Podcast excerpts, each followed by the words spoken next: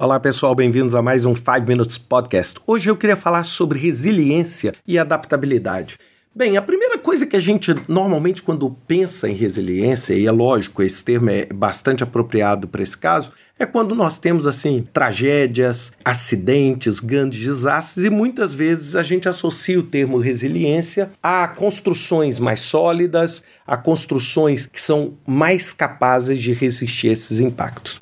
Agora, o que eu quero falar para vocês aqui é muito mais relacionado à resiliência psicológica e à resiliência organizacional, ou seja, como é que nós podemos desenvolver uma habilidade dentro da nossa equipe de projeto, dentro do nosso time, dentro da nossa organização e até mesmo dentro de nós mesmos, para suportar e resistir à adversidade, a existir a uma crise e retornar rapidamente quando nós nos deparamos com um evento difícil ou uma crise. Ou seja, como é que você volta rapidamente? O que, que acontece, gente? Resiliência não necessariamente é força.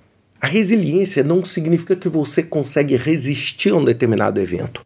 Muitas vezes você deixa o choque vir para que você volte. É mais barato você deixar o choque vir, absorver o choque e voltar do que você resistir. Eu gosto de usar um exemplo muito simples. O diamante, ele é tão duro, ele é tão forte, ele é tão rígido que se você pegar uma marreta você consegue espatifar ele. Por quê? Porque ele é incapaz de absorver o choque. Por exemplo, a borracha é um material que tem uma alta resiliência. Por quê? Você bate, ele se deforma, ele absorve e, na maioria das vezes, ele volta rapidamente à situação original. E é isso que a gente quer aqui. Bem, quando eu falo de resiliência, eu não estou falando de você passar por uma crise ou seu projeto passar por uma crise sem sofrimento, sem estresse. Nós não estamos discutindo isso aqui. Ou seja, quando o seu projeto se depara com uma crise, o estresse ele é inevitável, o sofrimento ele é inevitável, o medo ele é inevitável, a sensação de perda de controle é inevitável. Agora, quando você tem um ambiente e uma resiliência psicológica e uma resiliência organizacional boa, você é capaz de se recuperar com menos dano e mais rapidamente. E aí vocês vão me perguntar, Ricardo, então quais seriam as dicas rápidas para você de resiliência psicológica e organizacional? Bem, a primeira coisa, o que torna um profissional mais resiliente? Psicologicamente, ou seja, para que ele, por exemplo, ele ou ela não tenha um problema dentro do projeto e de repente esse problema dentro do projeto transformar, virar um pânico e você perder o controle total da situação, principalmente nesse momento de crise. Primeira delas é autoconhecimento. Eu já falei isso um milhão de vezes. E o autoconhecimento. E o autoconhecimento, assim, a gente adora falar de autoconhecimento, mas a gente não gosta muito de ouvir feedback, etc. Né? A gente sempre acha que a gente conhece tudo sobre a gente, o que não é verdade. Então, essa consciência, esse autoconhecimento ajuda enormemente você a aumentar a sua resiliência psicológica. É saber o que você pode fazer, saber a sua competência. Segundo, experiência. Não tenho dúvida nenhuma. Quanto mais experiência você tem em ambientes diversos, mais capacidade você tem de ser resiliente.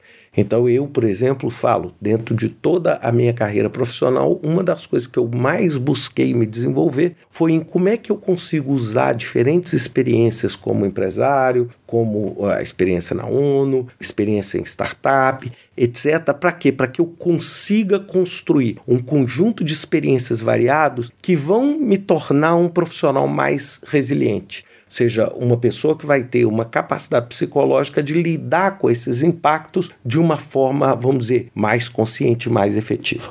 O terceiro é abertura para o pensamento diferente. Quanto mais você conviver e quanto mais você se abrir a pensamentos diferentes, a pessoas que não necessariamente pensam da mesma forma, a pessoas que desafiam a forma com que você estrutura o seu pensamento, mais resiliente você se torna, porque a maior parte das crises, elas acontecem porque elas pegam um blind spot, um ponto cego dentro da nossa organização, ou seja, um ponto e uma experiência que você não tem, por exemplo, quando o Covid explodiu no início da pandemia, a maior parte das pessoas se transformou numa grande crise, tinha uma dificuldade enorme, porque ninguém tinha visto aquele tipo de cenário antes.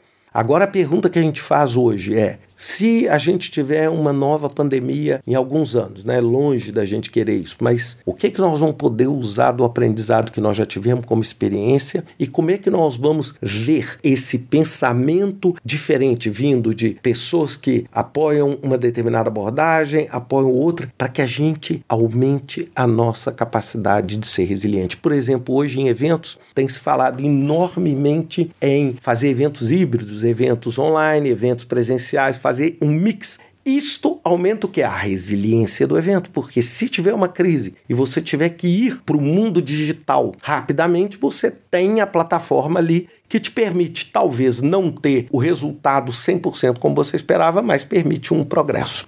No lado organizacional, as três dicas. Prototipação.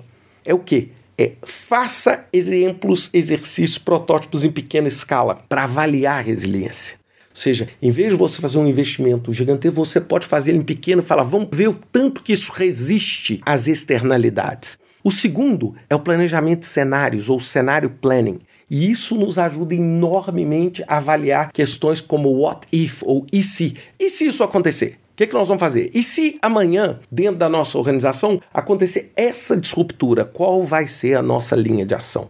Qual é o nosso plano B, qual é o nosso fallback plan para que a gente consiga recuperar rapidamente. O grande segredo da resiliência é voltar rapidamente ao se deparar com um evento difícil. E o terceiro e último da organização é a diversidade, que da mesma forma com que o pensamento divergente te apoia no lado psicológico, quando você tem organizações que têm uma diversidade geográfica, uma diversidade cultural, etc., você tem muito mais criatividade para avaliar diferentes cenários e muito mais criatividade para avaliar protótipos, né? Conseguir entender os seus protótipos.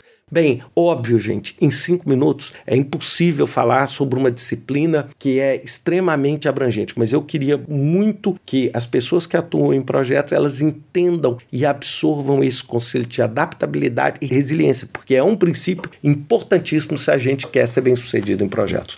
Um abraço para vocês e até semana que vem com mais um 5 Minutes Podcast.